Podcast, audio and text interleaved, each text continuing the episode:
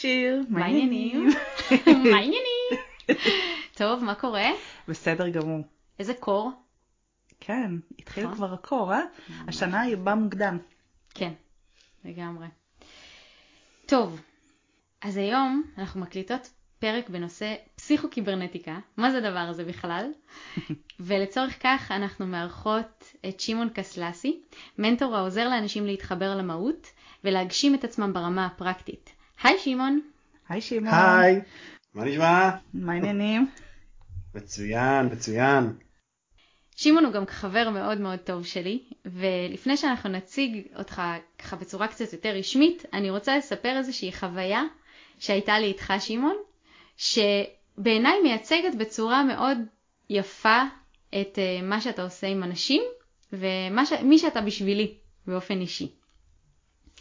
אז uh, זה זורק אותי ככה 15 שנה אחורה, uh, בסיס פלמחים של חיל האוויר. אני ושמעון משרתים באותה יחידה, ואני ככה, היה איזה בוקר כזה שמשי וקריר, ואני לא מצליחה להתעורר, אני שותה קפה, עוד ועוד קפה ועוד קפה, ואני אני לא יודעת, אני מאוחה כזאת.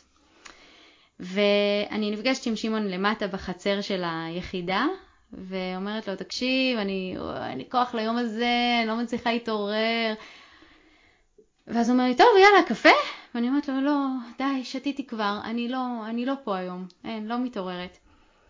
ואז שמעון מסתובב אליי, מושיט לי את היד, אומר לי, צ'יפ, תביא יד. ואני אומרת, uh, whatever, אוקיי, לא יודע מה, מה הוא רוצה מהחיים שלי, אבל בסדר. אני נותנת לו את היד, ובשנייה שאני נותנת לו את היד הוא מחזיק אותה, ופוצח בספרינט של הלייף.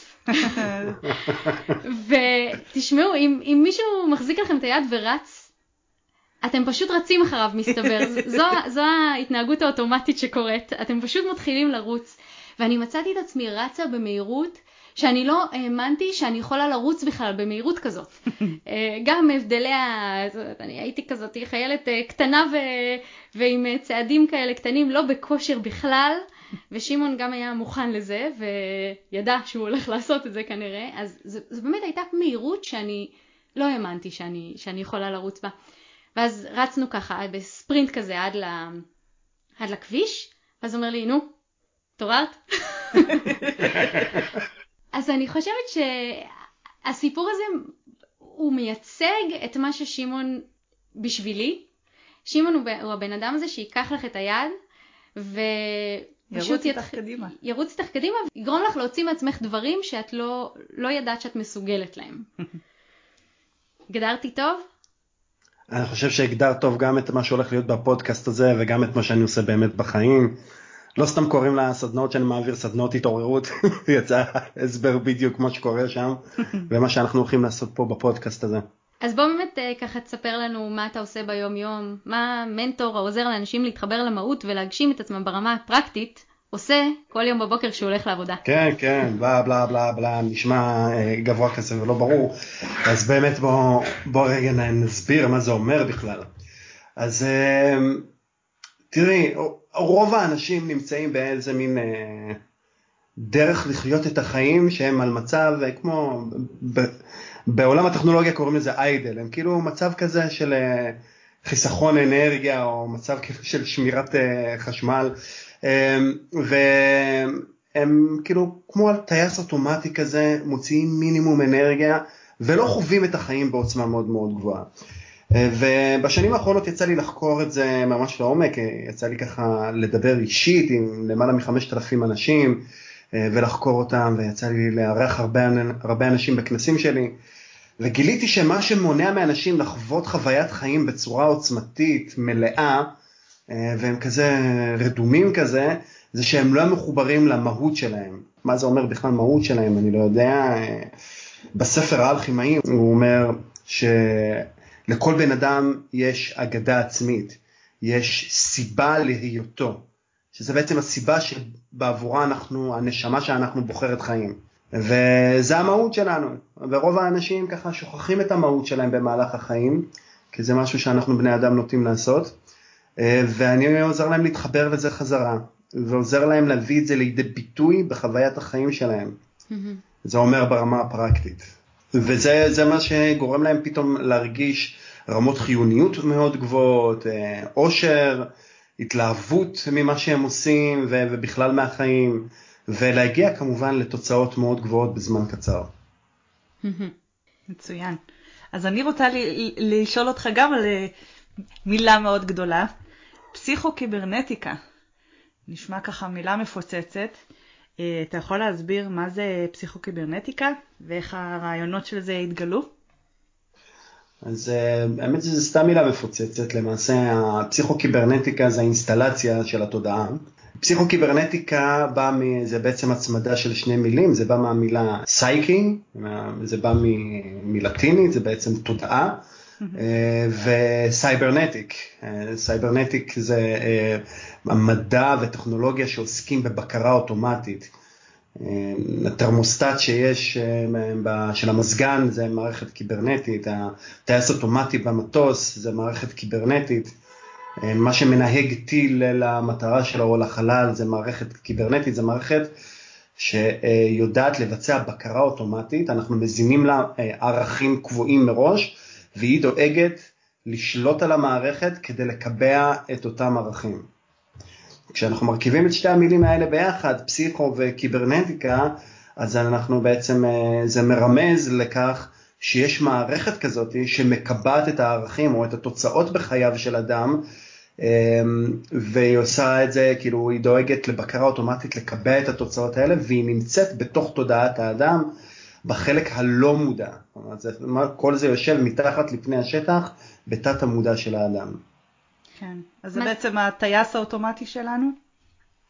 זה כן, זה, זה מה שמבקר, זה התוכנה של הטייס האוטומטי. הטייס האוטומטי מורכב מכמה חלקים, חלק מהם זה התוכנה שלו, אז זה, זה החלק של התוכנה. איך זה, איך זה בא לידי ביטוי כל, ה, כל המערכת הזאת? מה, איזה, איזה דוגמאות ככה מהיום יום? אפשר לראות הרבה דוגמאות לזה בחיי היום יום, כולכם מכירים את הדוגמה הקלאסית של אה, אנשים שעושים דיאטה, יורדים במשקל ואחר כך חוזרים את הכל חזרה, אנחנו קוראים לזה תופעת האקורדיון, הם יורדים, עולים, יורדים, עולים, הם כאילו, כל המשקל שהם מאבדים, איכשהו הם מוצאים אותו חזרה. אפשר לראות את זה גם עם, אה, נגיד עם ילדים או עם סטודנטים, יצא לי לעבוד הרבה עם סטודנטים, אז אפשר לראות אותם משפרים את הציונים, הם, כאילו הציונים שלהם נמוכים, הם מעלים את הציונים, ולאחר מכן, סמסטר אחרי, שני סמסטרים אחרי, פתאום הם חוזרים לאותם ציונים נמוכים. אנשים שנמצאים במינוס בבנק, הם אה, מיישרים את הקו, באים, אה, עושים את הפעולות שנדרשות, ואחרי תקופה מסוימת חוזרים לאותו מינוס. זאת אומרת, הרבה פעמים אנחנו רואים שאנשים רוצים להשיג איזה שהם תוצאות, הם הולכים ועושים את הפעולות, התוצאות משתנות, ומיד אחרי זה משהו קורה, הפעולות שלהם איך שהן משתנות, או נסיבות חייהם משתנות, וכאילו יש איזה מין מנגנון כזה מסתורי בחיים, שגורם להם לחזור לתוצאות הישנות שלהם. אגב, לפעמים הם ממשיכים לעשות את הפעולות, הם כן עושים את הפעולות, ומשהו בחיים קורה ומחזיר אותם חזרה, ממש כמו קפיץ כזה שמקבע אותם חזרה. זו המערכת הפסיכו-קיברנטית. אז הקפיץ הזה זה בעצם איזשהו חלק תודעתי שלהם שמושך אותם חזרה? זה מה שאתה כן. מנסה להגיד? כן, כן, הוא דואג לקבע את התוצאות, כמו במזגן, את שמה על מזגן על טמפרטורה, מכירה את השלט הטלפתי? כזה שאתה שם טמפרטורה במזגן, השלט מרגיש את הטמפרטורה איפה שהשלט יושב, ויש ביניהם תקשורת כזאת, ויש מערכת בקרה אוטומטית. הוא בא ודואג שעכשיו תהיה טמפרטורה של 23 מעלות בחדר, ואז בא מישהו, פותח את החלון, פותח את הדלת ונכנס קור, הטמפרטורה צונחת. המערכת הקיברנטית של המזגן מזהה שהייתה ירידה, החיישן מזהה שהייתה ירידה בטמפרטורה, המזגן מתחיל לחמם יותר, סוגרים חזרת הדלת והמזגן מעלה את הטמפרטורה אה, עד שזה מגיע לטמפרטורה שקבועה בשלט ואז מפסיק את החימום. זה הכל קורה באופן אוטומטי, ללא התערבות אה, מחשבה מודעת או ללא התערבות אדם, ואותו דבר קורה גם בפסיכו-קיברנטיקה. זאת אומרת, עד שאנחנו לא משנים את הערכים למערכת הפסיכו-קיברנטית, אה, זה שם את הגבול להישגיו של האדם. אתה יודע, זה מאוד מתחבר לי לאיזשהו סיפור ש, שיש לי מכאן, עם אה, חברה שהגיעה מהארץ, אה, עברה הנה, וכשנפגשנו ושאלתי אותה, אז למה, למה עברת? והיא אמרה שבין היתר היא מאוד רוצה למצוא זוגיות, היא הייתה בסוף שנות ה-30, ובארץ זה לא, לא הצליח, והיא האמינה ככה שהיא תגיע כאן וכאן ייפתח לה המזל, פה, פה משהו אחר יקרה, איזשהו קסם כזה, והיא, ו, והיא תמצא את הזוגיות שלה דווקא פה. ואני מכירה אותה כבר כמה שנים, והייתי ככה עדה לתהליכי הדייטים שלה שלא צלחו. והיה נשמע, ואז היה נשמע שכל החוויות האלה של האי הצלחה בזוגיות שהיו לה בארץ, אה, היא חוותה אותם גם כאן, בדיוק אותו דבר. עשו רילוקיישן בעצמם. בדיוק, היא, היא לקחה את עצמה איתה לפה, ו, ובעצם כל מה שעצר אותה מלהגיע לזוגיות הזאת, המשיך להתקיים, שום דבר לא השתנה. זה שהסביבה השתנתה והאנשים, וזה, זה לא, זה לא שינה שום דבר. עד שהיא לא עשתה את השינוי התודעתי, היא לא, היא, היא לא הצליחה להיכנס למערכת זוגית ככה יציבה ותקינה. כן, כן, בעצם אה, מה שקובע אם בן אדם ייכנס לזוגיות או לא ייכנס לזוגיות ואיך תיראה הזוגיות שלו, זה התכנות של מערכת הפסיכו-קיברנטית שלו, זה בדיוק איך שהיא מתוכנתת. ועד שלא משנים את התכנות, זה לא משנה מה הפעולות שאתה תעשה, זה לא ישתנה. אה, יש, יש מקומות שדווקא רילוקיישן אה, משפיע על המערכת הפסיכו-קיברנטית, כי הוא מבצע תכנות למערכת הפסיכו-קיברנטית, אבל זה דברים שהם צריכים להיות קשורים אד הוק לרילוקיישן. זוגיות לא קשורה, לא קשורה אד הוק לרילוקיישן. אז כמו מה? כמו מה, לא יודע, נגיד שפה, כאילו, אתה עובר למקום, הזה, זהו, אנשים מדברים שם בשפה אחרת, זה יתכנת את המערכת הפסיכו-קיברנטית שלך. זאת אומרת, אין לך ברירה. אה, כשבן אדם עושה רילוקיישן, אה, יש לו כבר תכנות מסוים, אז כשהוא עובר, הדברים שהם הכרחיים, אה, שהם נגזרים מתוך הסביבה, הם, הם יבצעו, אם לא תהיה ערנות לגבי זה או בחירה לגבי זה, אז זה יתכנת את המערכת הפסיכו-קיברנטית, לא רק שפה, גם אורחות חיים. אני זוכר כשאחותי עברה לגרמניה, עשתה רילוקיישן לגרמניה, אז הלכנו לבקר אותה אחרי שנתיים. והיה איזה סצנה כזאת של, שהיא ממש התעצבנה עליי, שאני עומד באיזה חנות ואני עומד באמצע השביל, ואנשים עומדים מאחריי, רוצים לעבור, ואני כאילו לא שם לב לזה. אה, כי אני בא עם איזה שהם אורחות חיים אה, ישראלים, שאם מישהו רוצה לעבור, יגיד לי סליחה, או ידחוף אותי, או ייגע בי רגע ואני אזוז, כאילו ככה זה עובד. ושם לא, הוא פשוט עומד מאחריי ולא אומר כלום, והתעצבנה כי, לא, כי לא עומדים באמצע המסלול שם, בברלין לא עושים דבר כזה. נכון. והיא אמרת איך אתה מתנהג, וכאילו כבר תוך שנה, שנתיים, תוכנתה המערכת הפסיכו-קיברנטית שלה, והיא לא מבינה איך אני מתנהג בצורה כזאת. לגמרי. וזה, וזה עוד חלק מהדברים ש, שקורים. אז מה עושים? אז איך, איך, איך ניגשים לקופסה השחורה הזאת ומשנים שם למה שאנחנו רוצים? אז אה, זו שאלה טובה, אני חושב ששאלה מקדימה לזה, זה בן אדם צריך לדעת קודם כל מה הוא רוצה לפני שהוא נכנס לגעת בקופסה השחורה הזאת, ולא לגעת לפני שהבנת מה אתה רוצה. אז השלב הראשון זה לברר מה אנחנו באמת רוצים, מה התשוקות הכי ברורות שלנו, כי לתכנת את המערכת הפסיכו-קיברנטית, אני תכף אתן את השלבים איך עושים את זה, זה מאוד פשוט, אבל זה לא קל. אוקיי? Mm. כי מערכת פסיכו-קיברנטית זה, זה איזושהי אה, מערכת אנרגטית שצברה מומנטום, היא כבר, זה כמו מכונית רצה, ועכשיו אתה רוצה לשנות את הכיוון שלה, זה כמו לשנות כיוון של מכונית, זה דורש אנרגיה, או כיוון של רכבת, זה דורש אנרגיה. אז כדאי מאוד אה, שתהיה מחובר למקור האנרגיה, ומקור האנרגיה אה, לשינוי תודעתי זה תשוקה, אוקיי? כשבן אדם מבין מה התשוקות שלו, ומה המהות שלו, ומה הוא רוצה להגשים. אז אה, זה השלב הראשון, זה להבין מה הוא רוצה, ולאחר מכן השיטה בעצם לתכנת את המערכת הפסיכו-קיברנטית היא בצורה הטבעית. איך, איך המערכת הפסיכו-קיברנטית תוכנתה מלכתחילה? אז כמו שאמרנו, בן אדם מגיע לפה, נכנס לתוך גוף, ומציגים לו את עצמו ואת העולם. אוקיי? באים ואומרים לילד, באים מתחילים ללמד אותו שפה, אומרים כיסא, כיסא, כיס, מראים הנה זה כיס, מספר רב של חזרות לפרקים, מציגים לו את המושג שוב ושוב ושוב ושוב, הנה חוסה פרה, מו, אני לא יודע אם באמת היא עושה ככה, אבל באים ומציגים לו איך זה, זה איך עושה... אני יודעת שאתה יודע לעשות את הצליל האמיתי. את יודעת שאני יודע לעשות את הצליל האמיתי. את יודעת, נכון. אבל כאילו, וזה בא, זה, אה, כלב עושה הב הב, אבל במדינה אחרת הוא עושה כנראה צליל אחר, איך אומרים? ווף ווף ווף ווף. כן, כנראה זה, זה ישות אחרת. במקביל גם מלמדים אותו מה הוא, אוקיי? ובאים ואומרים לו, יא, איזה יפה את, איזה חכמה את. או אומרים לו, אתה לא טוב במתמטיקה, את לא טובה במתמטיקה, את כן טובה במתמטיקה, ומתחילים לתאר אותו, הסביבה מתחילה לתאר אותו. ואז נוצרים שתי דברים, אחד נתפס, נוצרת תפיסת העולם שלו, זה מה שאנחנו קוראים לו בעולם של פסיכוקיברנטיקה פרדיגמה, mm-hmm. וחלק מהפרדיגמה הזאת זה גם כן התמונה שנהיית לבן אדם לגבי עצמו, שזה הדימוי העצמי שלו. ובעצם הדימוי העצמי זה קוד התוכנה של המערכת הפסיכו-קיברנטית. כדי להסביר את זה צריך להבין בעצם סדרי עולם. אז יש פה איזה, אמרתי, אנחנו, זה, זה השלב שאני מחזיק לך את היד ואנחנו רצים כמו צ'יטה, אוקיי?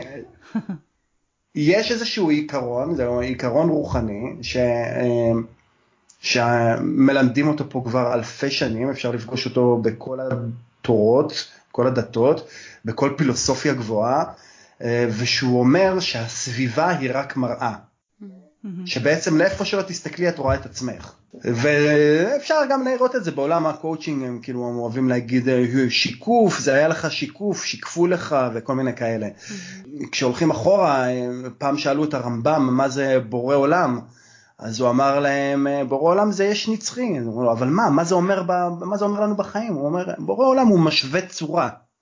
משווה צורה. זאת אומרת, איפה שאת לא מסתכלת, את רואה השוואה של הצורה שאת. זאת אומרת, תמיד איפה שתסתכלי, מה שתראי זה את ההקרנה של הדימוי העצמי שלך.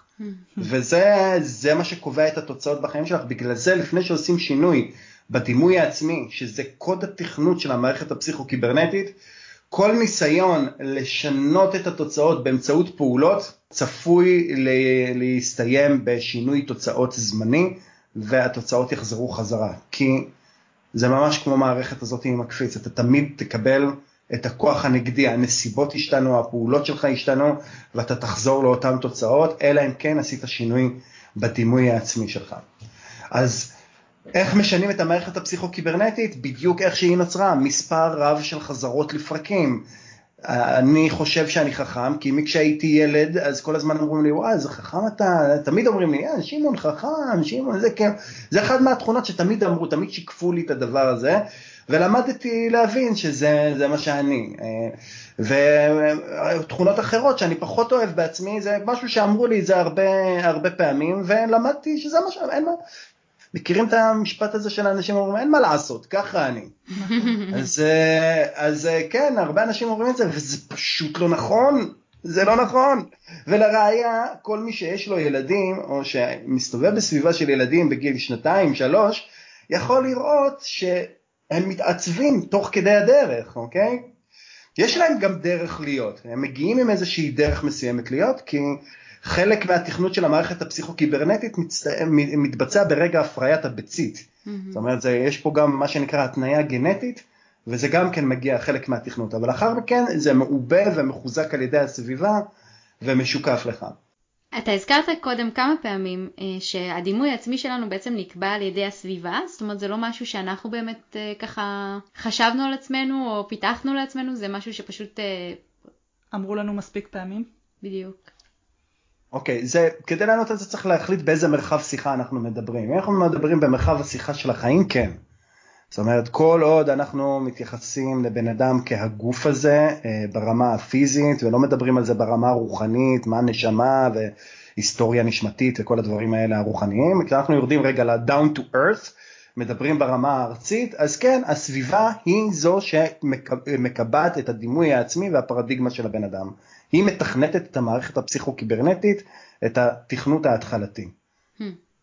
לצערי הרב כמעט כל בני האדם נשארים עם התכנות ההתחלתי הזה, לא מודעים כלל לכך שהם יכולים לשנות אותו ולעשות כל מיני עדכונים ושיפורים מתי שבא להם.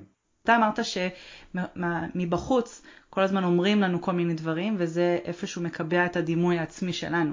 אבל כן. איך אנחנו יכולים להשפיע מתוך עצמנו? אם אני רוצה עכשיו ללכת ולשנות את עצמי, את הדימוי העצמי שלי בנושא כלשהו, מאיפה אני מתחילה? אוקיי, אז יש, אני תכף אגיד, יש שלוש דרכים לעשות, שאני מציע, יש המון דרכים לשנות את הדימוי העצמי, יש שלוש שאני מציע שמצאתי אותן מאוד אפקטיביות, שככה אני שיניתי את הדימוי העצמי שלי בכל מיני תחומים. וגם עזרתי למאות אנשים לעשות את השינוי הזה, ובכל אחד מהם יש שלבים ממש פרקטיים שאני יכול לתת לאיך ל... איך לעשות אותם. אז החלק, דרך אחת זה מה שנקרא אוטו-סוגסטיה, בטח שיצא לכם לשמוע את זה בעולם המנטל, זה בעצם אם עד היום הסביבה הציעה לי מה אני, אז אני עכשיו מציע לעצמי מה אני, על ידי מספר רב של חזרות לפרקים. אני בעצם בונה תמונה של הדימוי העצמי שלי ושל חיי, ואני לוקח את התמונה הזאת ובאופן חזרתי אני מציע אותה לעצמי על ידי כתיבה, על ידי הקלטה ולשמוע את זה מספר רב של פעמים, על ידי יצירה ממש של תמונות אה, פיזיות של זה, ו, אה, וממש לבצע מספר רב של חזרות לפרקים, זאת אומרת להיתקל במסר הזה כמה שיותר פעמים. ואז מה שקורה זה שכאשר מספר הפעמים שאני פוגש את המסר החדש או את הדימוי החדש, על ידי קריאה, על ידי שמיעה, על ידי אה, שתייה שלו דרך החושים, אה, בנקודה מסוימת אני משווה את כמות הפעמים שהציגו את הדימוי העצמי הישן. וברגע שאני מתחיל לעבור את כמות הפעמים, אז התודעה שלי מתחילה יותר להכיר בעצמי כהדימוי החדש הזה, אוקיי? זאת אומרת, זה עניין של מספר של חזרות. אני יכולה רגע להשמיע פה רגע את הקול הציני הזה שאומר, כאילו, אנחנו מדברים פה על תחשוב טוב יהיה טוב עכשיו, אני, אנחנו מדברים פה על uh, לחשוב שאני מיליונרית ויפול עליי כסף מהשמיים. לעמוד מול המראה ולהגיד, את חכמה, את חכמה, את חכמה, וזה ישנה אותי? זה כאילו, זה מאוד מתנגש כזה, זה עם הרבה תיאוריות שיש עליהן המון המון ביקורת uh, בעניין הזה של uh, כן. fake it until you make it כזה. כן, כן, אה, אני לגמרי מקבל את זה, אני, אני יודע שזה קיים, והסיבה היא שיש המון אנשים שמלמדים את זה, והם אומרים לך, תגיד כל מיני מנטרות, והם אה, איפשהו אה, חסר איזשהו הסבר מאוד מאוד חשוב. אם אנחנו רק אומרים את זה לעצמנו, או רק מקשיבים להקלטה, ואנחנו מארחים את הרעיון אינטלקטואלית, זה לא מביא לשום שינוי, לא בעצמנו ולא בחיים. כדי שהשינוי יתחיל להופיע בחיים שלנו, צריך להטמיע את הרעיון לתת ההכרה, כי הדימוי העצמי יושב בתת ההכרה. איך מטמיעים את תת ההכרה? צריך להבין שתת ההכרה שלנו זה האינטליגנציה הרגשית, זה לא האינטלקט, mm-hmm. זה האינטליגנציה הרגשית שלנו, זה, זה השכל הרגשי. וזה אומר שברגע שאנחנו נעשה מעורבים רגשית באותו רעיון חדש, באותו דימוי עצמי חדש, זה אומר שזה חדר לתת המודע. זה כשאנחנו מתחילים להתרגש ולהאמין ולהתלהב מהדימוי החדש שלנו, ואז יהיה אפשר לראות לזה אה, ממש עדויות בחיים, יהיה אפשר לראות לזה, פתאום קורים כל מיני סיבות. כל מיני דברים שקורים באורך פלא. אני, אני לפחות, לפחות פעמיים ביום מקבל הודעה מהלקוחות שלי על ניסים שקורים בחיים שלהם בזכות התרגולים האלה שאני נותן להם לעשות. דברים פשוט לא הגיוניים, שלא הגיוני שיקרו, פתאום הם קורים, אני אומר, איך זה יכול להיות, זה מה שאני כתבתי, אני כותבת את זה כבר שלושה חודשים ופתאום זה קורה. מדהים. רגע, בוא, היום אני נתקלתי, אני נתקלתי היום בכתבה שמדברת על זה שטראמפ הולך להקשיח את העניין הוויזות וה green card ו... הולך, הוא כבר הקשיח. כן, ושזה נהיה יותר ויותר ויותר קשה. מה יעזור לי עכשיו לשבת ולהגיד לעצמי איזה מגניב אם תהיה לי ויזה? להיות מעורבת בזה רגשית אפילו ולהגיד, ואם תהיה לי ויזה, ואני אעזה, וזה וזה, ואז אני תקועה מול, ה, מול המצב הזה שלא יודעת, לא משהו פרוצדורלי לי. כמו איך שמתנהל, איך שמתנהלת מדיניות ההגירה בארצות הברית, לא תואם את החלום שלי או את מה שאני מאוד מעורבת בו רגשית ורוצה, אז מה זה עוזר לי? איך, איך זה עוזר לי? תביא רגע את היד, תביא רגע את היד. תראה, אני לא יודע כמה אנשים, מי שמקשיב עכשיו, אה, כאילו באמת אפשר לקלוט את הרעיון הזה, כי זה באמת מטורף. זה באמת מטורף, זה מאוד קשה לקלוט את זה, קשה מאוד להאמין בזה. אבל לפני הרבה הרבה שנים חז"ל אמרו, כל אדם הוא עולם ומלואו. כל אדם הוא עולם ומלואו. ותגידי לי, מי אמר לך לגבי הוויזות? מאיפה את יודעת על זה? דיברת עם טראמפ? ראיתי בפייסבוק. אה, ראית בפייסבוק. ומאיפה פייסבוק? מי, מי כתב את זה בפייסבוק? בן אדם? חבר? כנראה מישהו פרסם, לא זוכרת אפילו איפה. ואיך הוא יודע? כתבה ב whatever, כתבה ב whatever, ומי כתב את הכתבה, איך הוא יודע, ומה ההשפעה, מה ההשפעה שהוא רצה ליצור אותו כתב, ומה מה אני מנסה להגיד לך. הפוסט הזה שראית בפייסבוק, שהוא, שהוא ראה באיזושהי כתבה, זה בעצם איך שהטבע שלנו עובד. זו בעצם סוגסטיה, את קיבלת הצעה. את קיבלת הצעה שטראמפ הולך אה, לשנות, להקשיח את כל נושא הוויזה. ההצעה הזאת היא לא סתם הצעה, היא מגיעה עם אופי, אופי היפנוטי, אוקיי? יש הצעות שהן מאוד חזקות, הן חודרות ישירות לתת ההכרה שלנו, כאילו אין לנו שום יכולת לחשוב בעבור עצמנו, וזה חודר ישירות לתת ההכרה, כאילו האינטלקט שלך נמחק. זה בדרך כלל מגיע כאשר ההצעה מגיעה דרך אוטוריטה, אוקיי? ברגע שההצעה מגיעה דרך אוטוריטה, שזה יכול להיות מחקר מדעי, איזושהי דיאגנוסטיקה של הרופא, כתבה בעיתון או בטלוויזיה, הדברים האלה מופיעים לנו כאוטוריטה. ואז מה שקורה זה שההצעה שהם מציעים לנו, אנחנו מקבלים אותה. בלי שום התנגדות, אנחנו, כי אנחנו למדנו שהדברים האלה זה האמת. עכשיו אנחנו כבר יודעים להגיד שמה שיש בכתבות ומה שאתה תאמין לכל דבר בטלוויזיה, תאמין לכל דבר בעיתון, אנחנו יודעים להגיד את זה, אבל בתכלס מה שקורה זה שאנחנו מקבלים את זה. ברגע שקיבלת את ההצעה הזאת, זה יהפוך להיות חוויית החיים שלה. ברגע שזה בתת המודע, זה מה שישוקף לך בחוויית החיים. מה שאני בא להגיד, זה כן, שיר, זה מה שאני בא להגיד, אבל זה הזוי, ואם אתה אין לך את ההבנה הרוחנית לזה, אז, אז אתה לא מבין איך זה קשור. אם את תחשבי אחרת, טראמפ ישנה את דעתו. שמעון, נו. נו, עכשיו מה אנחנו רוצים להבין? למה, למה זה נכון? תראה, הרבה אנשים מדברים על תת מודע וזה, אבל מעט מאוד אנשים מבינים מה זה תת מודע. Uh, מעט מאוד אנשים גם כן מבינים מה הם באמת, הם חושבים שהם הגוף הזה, הם חושבים שהם השם שלהם, אתה שואל מי אתה? אז אומרים שמעון, הם אומרים את השם שלהם. זה לא מי שאתה, זה סתם מילה, והם ככה קוראים לך, אבל זה לא מי שאתה, זה השם שלך, זה משהו שיש לך. והם לא מבינים מה הם באמת, וכשהם מדברים על תת מודע, uh, יש משהו שכמעט כל בני האדם לא יודעים. וזה שאין איזה שבע מיליארד תתי מודעים לבני אדם פה, יש תת מודע אחד. יש רק תת מודע אחד. יש מודעויות שקופצות מתוך הת... מעל התת מודע הזה, ויש אשליה של כאילו אנחנו נפרדים, אבל זו לא, לא האמת, זו לא האמת. האמת היא שיש תת מודע אחד, ושברמה הפונדומנטלית כולנו בני אדם מחוברים. ושכל בן אדם יכול ליצור שינוי בעולם. היה איזה בחור אחד פעם אמר, היה השינוי שאתה רוצה בעולם. Mm-hmm. גנדי משהו קראו לו, נראה לי שהוא... נראה לי שהוא יישם את הרעיון הזה, mm-hmm. אז אני, כשבן אדם מחזיק בתוצאות של משפט שהוא אומר, אני נוטה לקבל את המשפט. וכן, כן, יש, יש לך אישית את ההשפעה שעל החוויה של החיים שלך, כי את נמצאת בחוויה פרטית, החיים הם חוויה פרטית, ויש לך את היכולת לשנות את נסיבות חייך, כולל מדיניות ופוליטיקה וחינוך וכאלה, רק שאלה דברים שהרבה יותר קשה לקבל, כי ההצעות שיש לך לגביהם זה שזה כל כך לא בשליטתך, שלא קל לעשות את השינוי הזה בתת ההכרה. עכשיו זה השלב שבו אנשים חושבים שאני הזוי. אתה יודע, אני חושבת שצללנו פה לכיוון מאוד מאוד רוחני. כן. וזה כבר לא פסיכוקיברנטיקה, זה מעבר. נכון, אני גם אמרתי בתחילת הזה ש...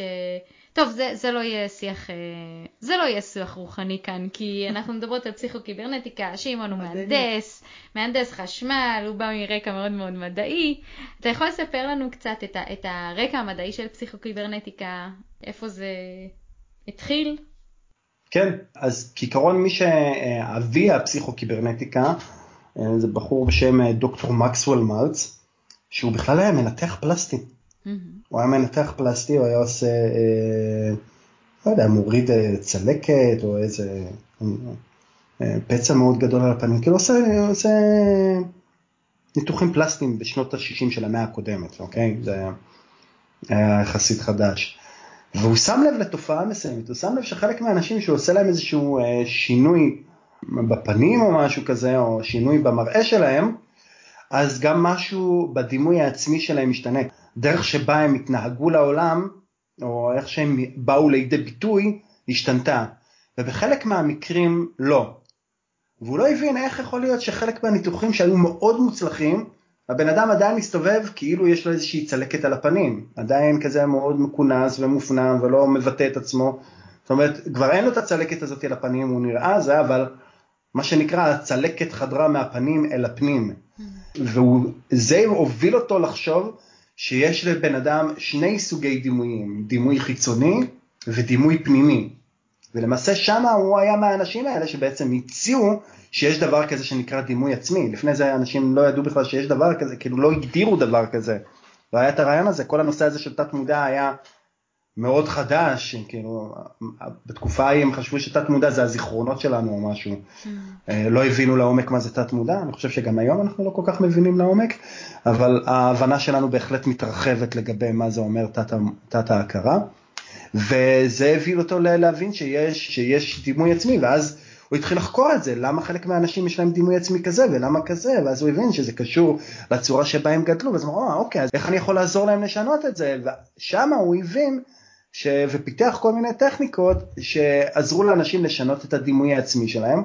אחד מהם, מהטכניקות, הייתה מספר רב של חזרות לפרקים על, ה... על הדימוי החדש, כאילו להרכיב דימוי שהם רוצים.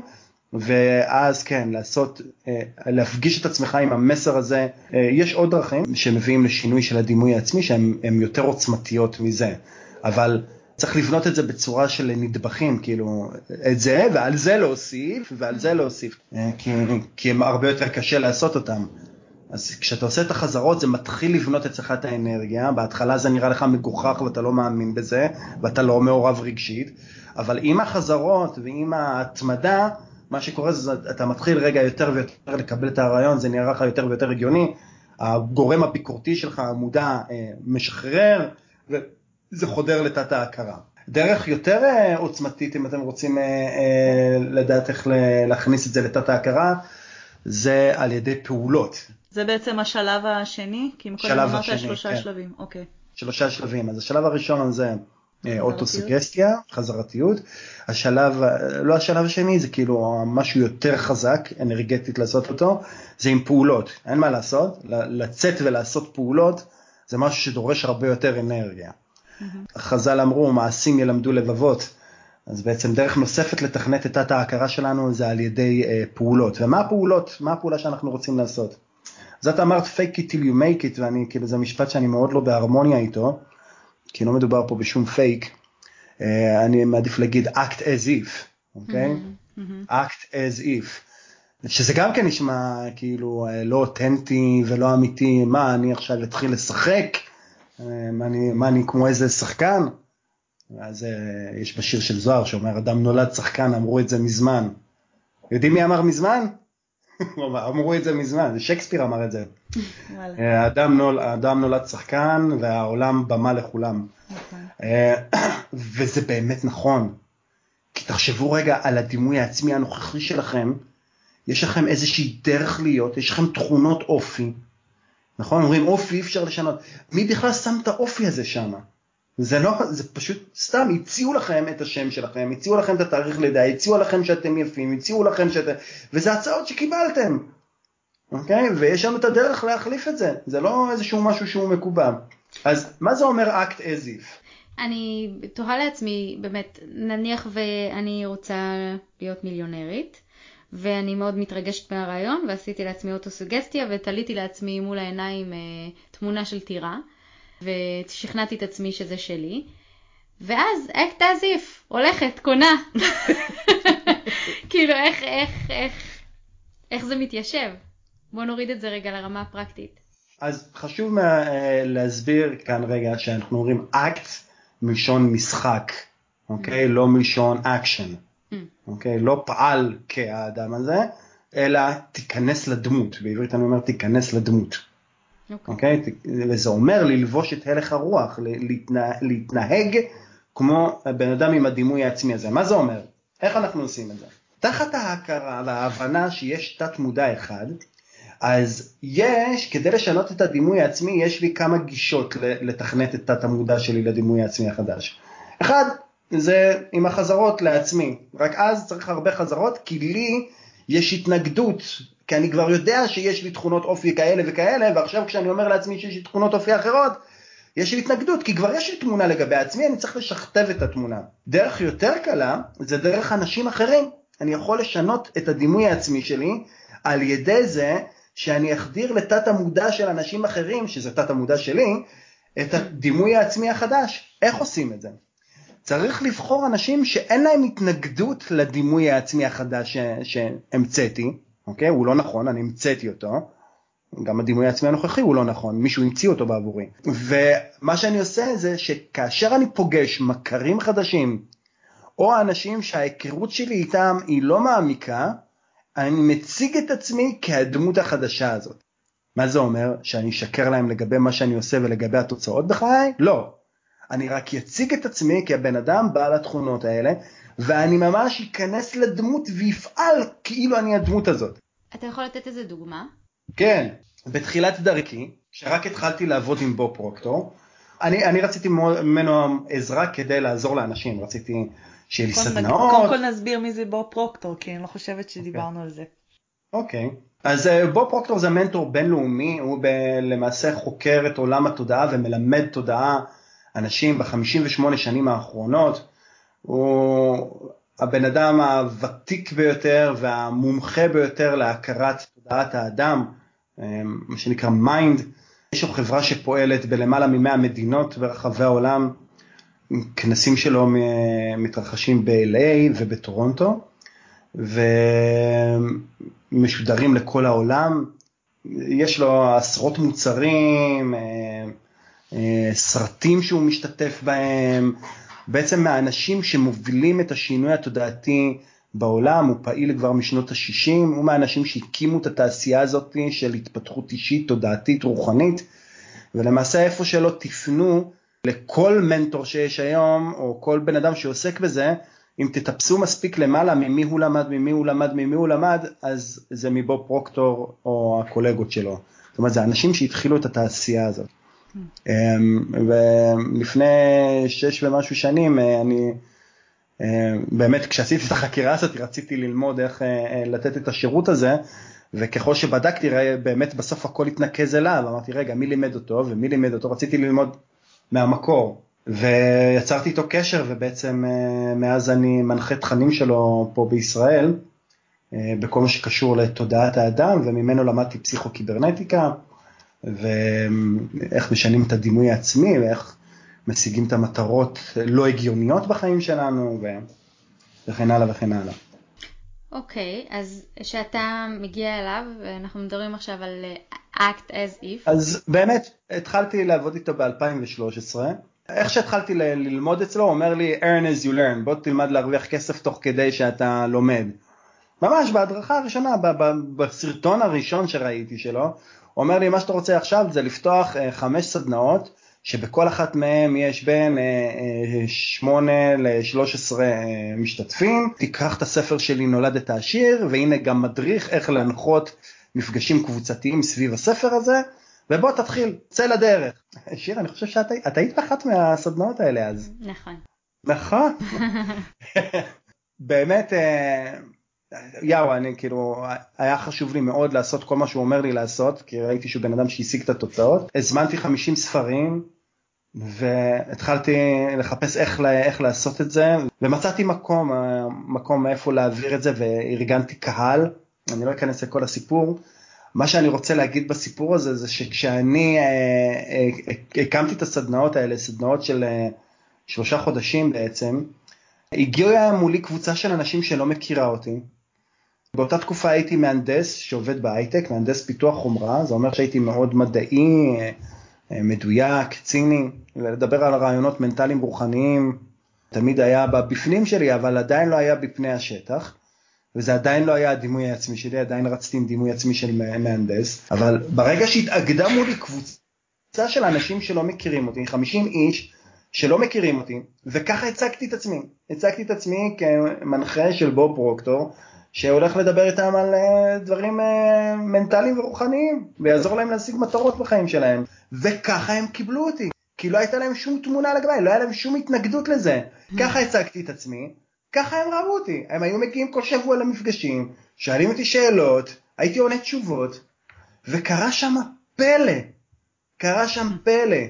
הפלא שקרה זה שפתאום הם התחילו לשלוף ממני דברים, הם היו שואלים שאלות, היו יוצאים לי תשובות אני לא יודע מאיפה, לא, הרי רק התחלתי עם בוב פרוקטור, עוד לא למדתי כלום. אבל היו יוצאים לי מכל מיני סדנאות שעשיתי בעבר, איזה מורה, איזה משפט שהמורה בכיתה ג' אמרה לי, היו יוצאים ממני דברים כאילו, והיה נגמר הסשן, כאילו, והייתי מצלם את זה, ומסתכל אחר כך ואני אומר, מי זה הבחור הזה? מאיפה זה יצא הדבר הזה, אלוהים? והתחלתי להתמלא בהמון המון אושר והתלהבות, ומה שקרה זה שבתום השלושה חודשים האלה, הדימוי העצמי שלי השתנה בצורה דרמטית. הפכתי ממהנדס ציני למאמן מאמין, אוקיי? ולמה זה קרה? יש משפט באמת שכדאי שתרשמו לרשום אותו, אחד משפט ממש חשוב ש, שאני למדתי מבוב שאומר, אנחנו לא מי שאנחנו חושבים שאנחנו. אנחנו לא מי שהסביבה חושבת שאנחנו, לא מי שהילדים שלי חושבים שאני, לא מי שהחברים שלי חושבים שאני, לא מה שהלקוחות או הקהל שלי חושב שאני. אני מי שאני חושב שאנשים אחרים חושבים שאני. יפה. וזה מה שקרה שם בסדנה הזאת. אני באתי, הצגתי את עצמי ככה, התנהגתי בהתאם, נכנסתי לדמות. באתי, עמדתי מול קהל, ואני עכשיו אמור לתת להם תשובות בנושא מנטל ורוח, ואני בכלל מהנדס, אבל נכנסתי לדמות. כן. וזה היופי, נשלפו ממני דברים שמתאימים לדמות הזאת, כי הקהל חולל אותי בצורה כזאת, הסביבה היא רק מראה. Hmm. ואז מה שקרה זה כשהתבוננתי באיך שהם רואים אותי, זה שינה את הדימוי שלי לגבי עצמי. וזה נקרא אקט אזיף. יפה. אתה יודע, זה מאוד מתחבר לי למעבר שלי, אני שיניתי את השם שלי בגיל 16. Mm. הייתי שירן והפכתי להיות שיר. וניסיתי לעשות את זה כבר בתיכון, וזה לא, לא תפס. כאילו אמרתי נכון. לאנשים, אה, אז שומעים מהיום, אני שיר, לא שירן. ולמה? אה, אני, אני רציתי איזשהו שינוי פנימי, אני יכולה להגיד היום בדיעבד שרציתי איזשהו שינוי פנימי מסוים שבא עם השינוי החיצוני הזה בשם. אבל uh, זה לא תפס, אני ככה ניסיתי עם החברות מהתיכון ועם האנשים בתיכון, ואמרתי, אתם שומעים, קוראים לי עכשיו שיר, קוראים לי ישר שיר, והמשכתי להיות שירן. הפכתי באמת להיות שיר כשהגעתי לצבא, כי אז שאלו אותי אנשים שלא מכירים אותי איך קוראים לך, אמרתי שיר, וזהו. ולא הייתה להם שום התנגדות לרעיון. אמרת שיר, שיר, סבבה. אז זה, זה בדיוק קל למצוא את האנשים האלה הנקיים ש, שיכולים לקבל אותי כמו מה שאני אומרת שאני. ואיזה הזדמנות יותר גדולה יש לזה מרילוקיישן. בדיוק. לגמרי. לגמרי. יש הזדמנות, רק צריך להבין מה הדמות שאנחנו רוצים לגלם בחיים. נכון. אז כן, זה החלק השני, זה אקט איזה איף. אני, אני אסכם את הנקודות, איך עושים את זה. אנחנו אחרי שיצרנו תמונה של הדימוי העצמי, כשאנחנו פוגשים אנשים חדשים, אנחנו מציגים את עצמנו כהדמות הזאת. לאחר מכן אנחנו פועלים במתאם לזה, מולם רק, אוקיי? לא בכל הדברים בחיים. אני עכשיו לא חושב שאני מיליונר, אז אני הולך וקונה דברים במיליונים ונכנס לחובות, לא. רק מולם אני, אני מחזיק את הלך הרוח הזה, ואז זה, הם, יכול, הם רואים אותי בצורה הזאת. אחר כך אני מתבונן באיך שהם רואים אותי, וזה גורם לי לשנות את התמונה שלי לגבי עצמי. יפה. אז זה החלק השני. הדרך הנוספת זה נקרא מידול, אוקיי? מלשון modeling. בעצם פה מה שאנחנו עושים אחרי שהבנו מה תכונות הדימוי העצמי שאנחנו רוצים, אנחנו מחפשים אנשים שכבר מחזיקים בתכונות הדימוי העצמי האלה. ושיש להם את התוצאות להראות, לא סתם כאילו שזה מה שאיך שהם מדברים, אלא מה שנקרא walk the talk, ואנחנו רוצים למדל אותם, אנחנו רוצים לקחת אותם כמודל ולהטמיע את אותן תכונות האלה לתוכנו. אנחנו לא רוצים להעתיק את הבן אדם, כי כל בן אדם הוא מיוחד בעבור עצמו, ומה שאנחנו רוצים לקחת זה רק את התכונות האלה. ואנחנו יכולים לעשות את זה על ידי כמה דרכים. קודם כל, אם זה בן אדם שאנחנו מכירים, אז פשוט להיפגש איתו ולהיות בסביבה שלו, ולהתבונן בו איך הוא קורן את אותן תכונות דימוי עצמי, איך הוא מתנהג, ולהעתיק את התכונות האלה לתוכנו. אם זה בן אדם שאנחנו לא מכירים, אבל הוא נגיש, הוא בחיים, אז אפשר או לרכוש שירותים שלו, או לרכוש, אה, נגיד, אני רציתי ללמוד מבוב פרוקטור איך לתקשר בצורה מאוד אפקטיבית עם קהל, mm-hmm. איך להעביר כאלה רעיונות שאף אחד לא קולט, וליצור מצב שאנשים ממש מבינים את זה, כמו שהם לא מצליחים להבין את זה בשום מקום אחר. אז מה שעשיתי זה אה, רכשתי תוכניות ממנו ואני הולך לכנסים שלו ואני צופה בהקלטות של כנסים שלו באופן חזרתי ומשהו בתוך היכול, התכונה הזאת, היא עברה אליי, אני היום מתקשר בצורה מאוד אפקטיבית מול קהל. זה דבר, דבר, עכשיו אם זה בן אדם שהוא אה, לא בין החיים, ויש וידאוים שלו גם, עדיין אפשר לשבת וללמוד. דרך נוספת זה אם בן אדם כאילו הוא לא נגיש לכם והוא לא, ב, לא בין החיים, או בין, הוא כן בין החיים אבל לא נגיש לכם, אפשר גם כן לקרוא ביוגרפיה של בן אדם. ביוגרפיה של בן אדם מלמדת עליו, אתם מכירים אותו יותר טוב מאשתו, כן? זה מחקר על הבן אדם ועל חייו, וזה ממש עוזר לפרוס את התכונות האלה שלו ולהטמיע אותן לתוכו. יש לי פה אה, כזה של אה, איינשטיין ושל לאונרדו דה וינצ'י, כל מיני אנשים שרציתי לקחת איזשהם תכונות מהם ולהעתיק לתוכי ואני קורא את הביוגרפיות שלהם. אה, דרך נוספת שאני לא יודע אם כל אחד מודע אליה זה משהו שנקרא תקשור, ממש אפשר לזמן את האנרגיה של בן אדם מסוים ולעשות איתו מפגשים, אוקיי? מפגשים בתוך הדמיון. Mm-hmm. מדבר על זה נפוליאון היל בספר חשוב והתעשר, הפרק האחרון מדבר על זה, שהוא ממש זימן לו כל מיני דמויות. והיה עושה איתם mastermind בתוך הדמיון שלו. Hmm. אבל אה, הוא אומר, ובצדק, שעד שלא יישמת את כל שאר העקרונות בספר, כנראה שהעיקרון הזה לא יישמע לך הזוי ואתה לא תבין איך לעשות את זה, אז זה לא חייב. בעיניי תקשור הוא בעצם תת מודע, כי כמו שאמרת, אם, אם התודעה היא קולקטיבית ויש רק תת מודע אחד, אז אני לא מתקשרת עם אישות אחרת. אני, זה, זה משהו שנמצא לי בתת מודע ו... ואני שולפת אותו משם. הייתה איזה מישהי שעבדתי איתה על אה, איזשהו, עשינו איזשהו תרגיל בדמיון מודרך, היא הייתה מאוד חסרת אונים לגבי משהו, לא, לא הצליחה למצוא לו פתרון. ואז uh, עשינו איזשהו תרגיל בדמיון מודרך, אנחנו בעצם המצאנו איזושהי דמות כזאת, שאמרתי לה בואי את הולכת ואת פוגשת את הדמות הזאת ותשאלי אותה מה לעשות עם הבעיה הזאת שלך. והיא קיבלה תשובה. ואז אה, ככה כשסיימנו את התרגיל אז היא אמרה וואי איזה קטע לא חשבתי על זה. אז אמרתי לה לא יודע זה, זה את כאילו אני לא אני לא השתלתי לך את הרעיון הזה. אני חושבת שדמיון מודרך זה איזושהי דלת כזאת של, שנותנת לנו להגיע לתוך תת המודע שלנו ולשלוף ממנו כל מיני רעיונות שהם, שהם שלנו אנחנו פשוט אין לנו גישה אליהם ביום יום. כן. אז, אה, זאת הפרשנות שלי לתקשור ככה אוף דה כאילו. יש עוד יש עוד דרך לתקשר, יש עוד דרך לתקשר שהיא מאוד נפוצה, אוקיי? רק אנשים לא מבינים שזה תקשור. Mm-hmm. למעשה מה שאנחנו עושים עכשיו זה תקשור. כאשר את מדברת עם הבריות אה, שנדמה לך שהן מחוצה אלייך, זה תקשור עם קולות שקיימים בתוכך, הסביבה היא רק מראה. Mm-hmm. כל הדמויות האלה שאת חווה בחיים שלך, כל האנשים, כולל טראמפ ושות, זה דמויות שקיימות בתוכך. ומוקרנות לתוך החוויה הפיזית שלך. אמרת נדבר על החלק המדעי, אז יש אה, תיאוריה שנקראת היקום ההולוגרמי, יש מחקרים שמראים שהמוח האנושי הוא בעצם סוג של מקרן שיודע לייצור תמונת תלת מימד חמש חושית, כמו קולנוע VIP מתקדם כזה, אה, שיוצר גם את, את עצמו ואת הגוף ב, בתוך החוויה הזאת. ובעצם כל מה שאת חווה זה כל מיני הקרנות של אה, מחשבות ודמויות שקיימים בתוכך. אז את יכולה לעצום את העיניים ולהיכנס ולהיכנס לשיח עם הדמויות האלה וממש לקיים mastermind עם הדמויות האלה ואת יכולה גם לדבר איתם מבחוץ כי הם, גם האלה שבחוץ זה הקרנות של הדמויות שקיימות בתוכך. אז מה שנקרא אנחנו חיים בסרט. זה בדיוק מה שהיקום ההולוגרמי מנסה לתאר. זה מה שאמר האדם נולד שחקן והעולם הוא במה, זה מה שחז"ל אמרו, כל אדם הוא עולם ומלואו, וכשמגיעים לכנסי פסיכוקיברנטיקה שלי, בעצם מה שאני מציג שם, אמ, אני בעצם מציג את החיים כטכנולוגיה של, ה, של ההקרנה ההולוגרפ, ההולוגרפית הזאת, שהיא, שהיא פשוט משוכללת, ואני מראה מחקרים קליניים אה, של המוח האנושי, ואני מסביר את מכניקת הקוונטים, וממש פורס איך הדבר הזה הוא באמת, באמת החיים, מה שאנחנו קוראים להם חיים, זה פשוט טכנולוגיה מאוד משוכללת שיצרנו לשם שעשוע של עצמנו.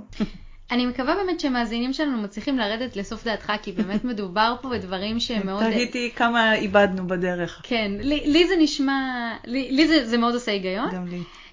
ועם זאת, אני, אני יודעת שאני מכירה את השלבים האלה שבהם היה לי קשה לקלוט את מה, מה, מה, מה הוא אומר בכלל. כן. אבל איך שאני מתחברת לזה זה שאני זוכרת שזה גם איזה משהו שדיברנו עליו פעם, זה אנחנו מקשיבים רק לעצמנו למעשה. כשאני מדברת עכשיו אה, איתך, שמעון, ואתה מספר לי את הרעיונות האלה, השיחה מתקיימת, השיחה באמת מתקיימת ביני לביני בראש שלי. אני אומרת לעצמי, או, שמעון אומר שככה וככה וככה, זה שטויות. שמעון אומר שככה וככה וככה, אוי, זה נכון. ש... זאת אומרת, באמת המסר הזה שהוא, שאתה כביכול אה, מעביר אליי בצורה חיצונית, השיח האמיתי זה השיח הפנימי שלי על מה שאתה אומר. מסכימה, לא מסכימה, אולי צריכה לחשוב על זה יותר, זאת אומרת, זה, זה מה ש... זה הטייק אווי שלי מזה. זה בעצם מה שאני אומרת על מה שאתה אומר. סיבכתי יותר את העסק. לא, יש פעמים רגעים באמת שאני אומרת לעצמי, אני צינית כלפי דברים מסוימים. ש, שאתה אומר, ויש רגעים שאני אומרת, אה, וואי, זה כל כך מדויק. ומה שאני אצא מתוך השיחה הזאת, מתוך הפרק הזה, או מה שהמאזינים שלנו יצאו איתו, זה כל אחד וה, והפרשנות שלו, ומה שהוא רואה בתוך, ה, או שומע מתוך הדברים האלה. אני רוצה להציע אפילו שהם יכולים יותר מזה. אמ, אני רגע אזכיר עוד משהו שבוב לימד אותי, הוא אומר, כשאתה קורא פרק בפעם הראשונה, או מקשיב לפודקאסט בפעם הראשונה, אתה לא שומע שום דבר חדש, אתה רק אה, מצליח לקלוט את הרעיונות שכבר היו קיימים בתוכך. הוא אומר, זה לא הגיוני בעבור בני אדם לקחת את אותו ספר ולקרוא אותו שוב, כי לימדו אותם כשאתה מסיים ספר לעבור לספר הבא. נכון. בטח לא לקרוא אותו פעמיים, בטח לא עשר, בטח לא מאה. ואני יודע להגיד לך שיש כל מיני אנשים שמקשיבים לתכנים שלי שאני מפיץ ברשת, כמו הפודקאסט הזה, שמה שהם עושים הם לוקחים את המסר, וזאתי ההצעה שלי למאזינים, ומי שיקשיב לה יצא נזכר, זה לקחת ולהקשיב לזה פשוט באופן חזרתי. Mm-hmm. יש, אתמול נפגשתי עם, עם לקוחה שלי, שלפני שהיא נהייתה לקוחה שלי, היא לקחה תכנים שלי שהפצתי בחינם ברשת, והיא אומרת לי, שמעון, אתה יודע, את ההרצאה הזאת שלך על חוק המשיכה, אני הקשבתי לה אולי איזה 70 פעם. הייתי מקשיבה לה כל יום, שוב ושוב ולומדת אותה, שוב, זה היה מרגיע אותי, זה היה מלמד, ולאט לאט אני התחלתי לראות שזה באמת ככה, שזה באמת עובד. באמת, בהתחלה לא הבנתי על מה אתה מדבר, אבל זה החזרתיות שבסופו של דבר יוצרת שורש בתת ההכרה. ואז ההתניה משתנה, הפעולות משתנות, והתוצאות משתנות. לגמרי, לגמרי.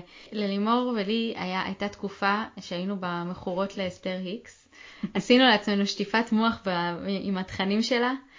כן. ו... זה בסדר שאני חושפת אותך ככה? ואני האזנתי, יש לה איזושהי מדיטציה של בוקר, אה, שאני האזנתי לה כל בוקר בדרך לעבודה. זה מתחיל כזה, it's a good morning, this is a good morning, כן. it's a good morning, this is a good נכון. morning. ואני זוכרת שבהתחלה שהייתי מאזינה לזה היה כאילו, כן, כן, בסדר, בסדר, כן, כן, בסדר, בסדר, good morning, יופי, יופי, תקדמי, תקדמי.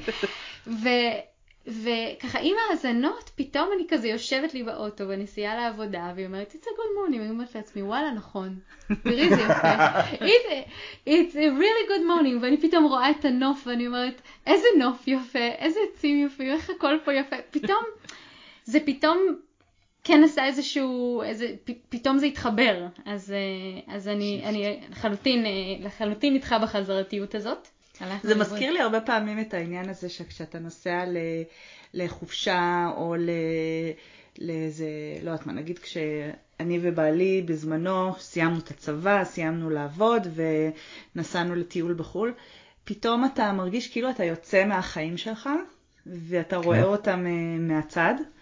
ואתה יכול לקבל אה, כל מיני תובנות כאלה שאחר כך תלוי מה אתה עושה איתם, אבל הרבה תובנות מגיעות מה, מהמקום הזה. אפילו עכשיו, סוף שבוע האחרון שהיינו בפארק מים עם ילדים, לא קשור לשום דבר מה, מהחיי היומיום שלי, שישבתי באמצע הפארק מים ובהיתי בא, באוויר ועלו לי הרבה תובנות כלליות על החיים שלי, לא קשור בכלל למה שראיתי ובסביבה שהייתי בה.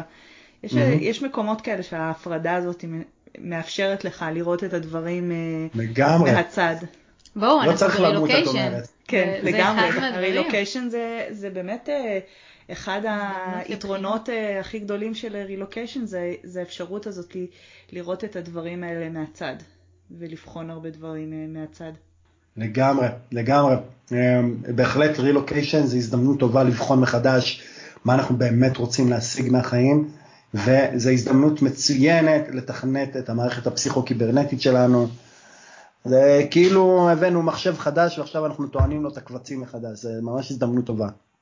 אז כל מי שבן אדם נגיד עכשיו רוצה להיות, אה, להרוויח הרבה יותר כסף, להיות עשיר, אז uh, הוא פשוט צריך uh, לתכנת את הראש שלו מחדש לאיך ומה זה ירגיש? הוא צריך לתכנת גם את התוצאות, גם את הרגשות, גם איך שזה נראה, אבל דבר ראשון שהוא צריך לעשות זה לברר אם זה מה שהוא באמת רוצה. את יודעת, יצא לי להיפגש עם אלפי אנשים בשנים האחרונות, ככה באמת, לשיחת עומק, ומסתבר שרוב האנשים לא באמת רוצים להתעשר. אין להם, אין להם איזושהי תשוקה להתעשר. הם בסך הכל רוצים להפסיק לדאוג לגבי כסף. נכון. זה כן, זה כן. אז כן, כן, אם הוא יוצר תמונה שיש לו שפע לכל מה שהוא צריך, הוא קודם כל יבחין בהמון שפע ש, שנמצא בחייו כרגע, אוקיי?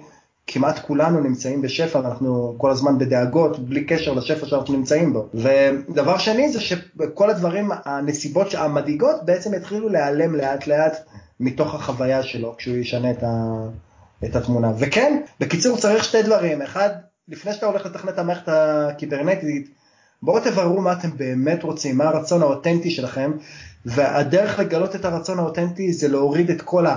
איך זה יקרה, ומה טראמפ יגיד, ולבטל רגע את זה שיש מציאות חיצונית אליכם, להבין שאנחנו חיים בסרט, להגיד מה ה fucking חוויה שבא לכם לחוות, ולתכנת את זה, ולתת לנסיבות החיים והפעולות שלכם בתוכם לקרות באופן אוטומטי ללא מאמץ בכלל. עוד נקודה שאני רוצה אה, להוסיף זה שציינת מקודם את העניין הזה של שפע, שאנשים לפעמים אה, צריכים אה, להבין איך הם נמצאים כבר במקום של שפע בחיים שלהם.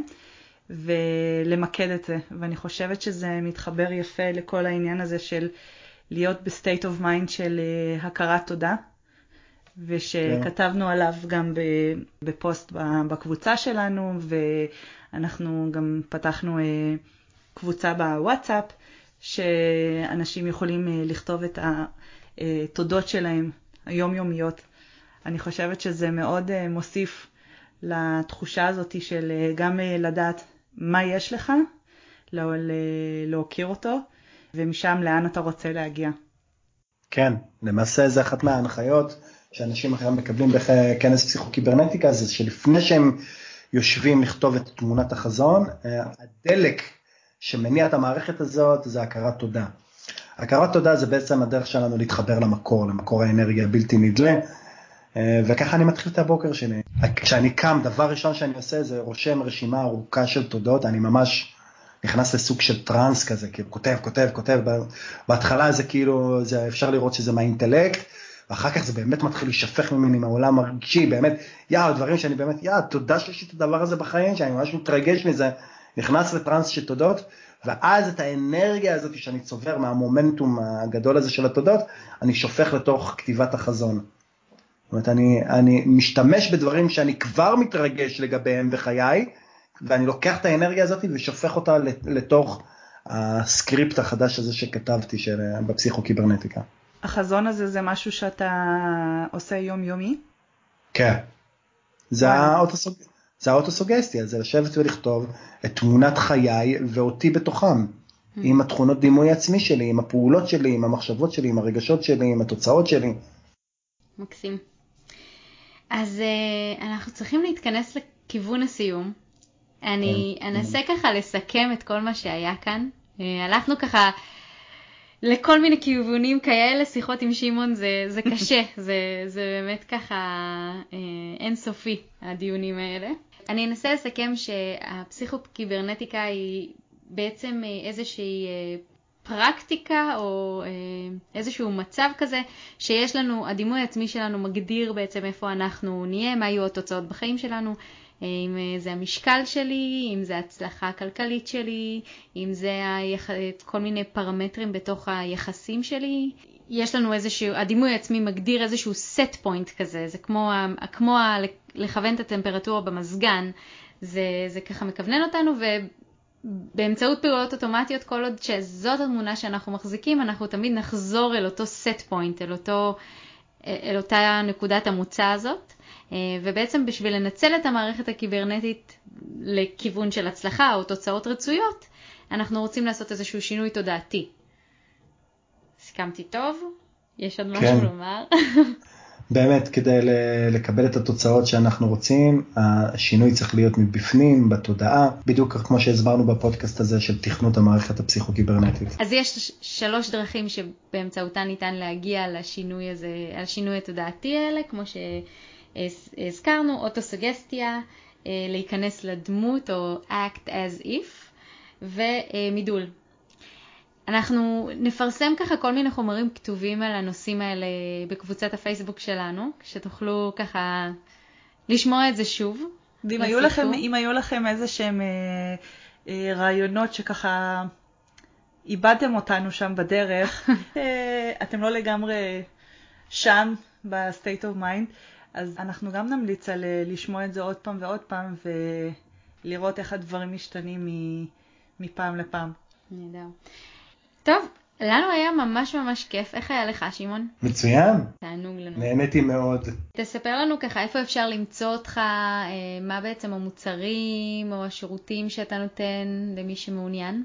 אה, אז ככה, יש לי גם מוצרים אונליין וגם אה, מוצרים, כנסים וסדנאות שאני מנחה. זה, אתם יכולים, אני יכול לתת לכם לפרסם בפוסט כל מיני הדרכות כאלה שאפשר להירשם אצלי למוצרים האלה. בדרך כלל איך שאנשים מגיעים אליי זה בפייסבוק אני מפרסם תכנים, ביוטיוב, ברשימות התפוצה שלי, ושם הם מקבלים כל מיני כישורים לכל מיני הדרכות שאני עושה אונליין, ואז אפשר לשמוע תכנים שלי. אה, וכמובן למי שמגיע לכנסים ולסדנאות. מעולה. אז אנחנו נעלה את הכישורים האלה אה, לתיאור הפרק. המון המון המון תודה שמעון, אני שמחה. תודה. אתה יודע, תקופה ארוכה אנחנו מחפשות תירוץ אה, לדבר איתך פה בפודקאסט ולארח אותך, אז אני שמחה שמצאנו אחד כזה. יופי. בסוף יצא לנו הרבה יותר רחב מפסיכו-קיברנטיקה. נכון. כן. אז היה לנו מאוד מאוד מעניין, תודה רבה. תודה. ונתראה בפרק הבא. ביי ביי. ביי ביי להתראות.